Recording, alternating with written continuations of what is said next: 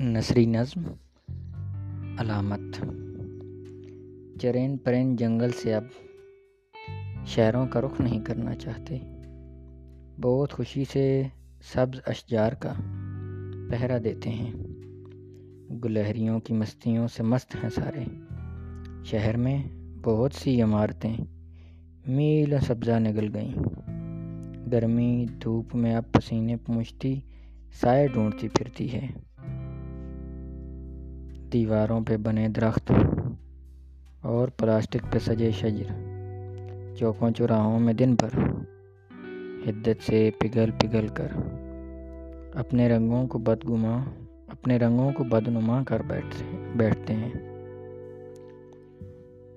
Plastic کے گھاس، plastic کی گھاس سے پرندوں کو کوئی خوراک کا دانہ نہیں ملتا۔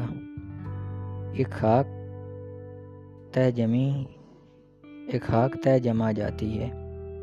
بس اسی لیے سب چرند پرند نے شہر چھوڑنے کا سوچا تھا۔ کیونکہ ناس کیونکہ ناس، ناقص پلاسٹک کے تھیلوں میں لپٹی خوراکیں نسل کشی کر رہی تھیں۔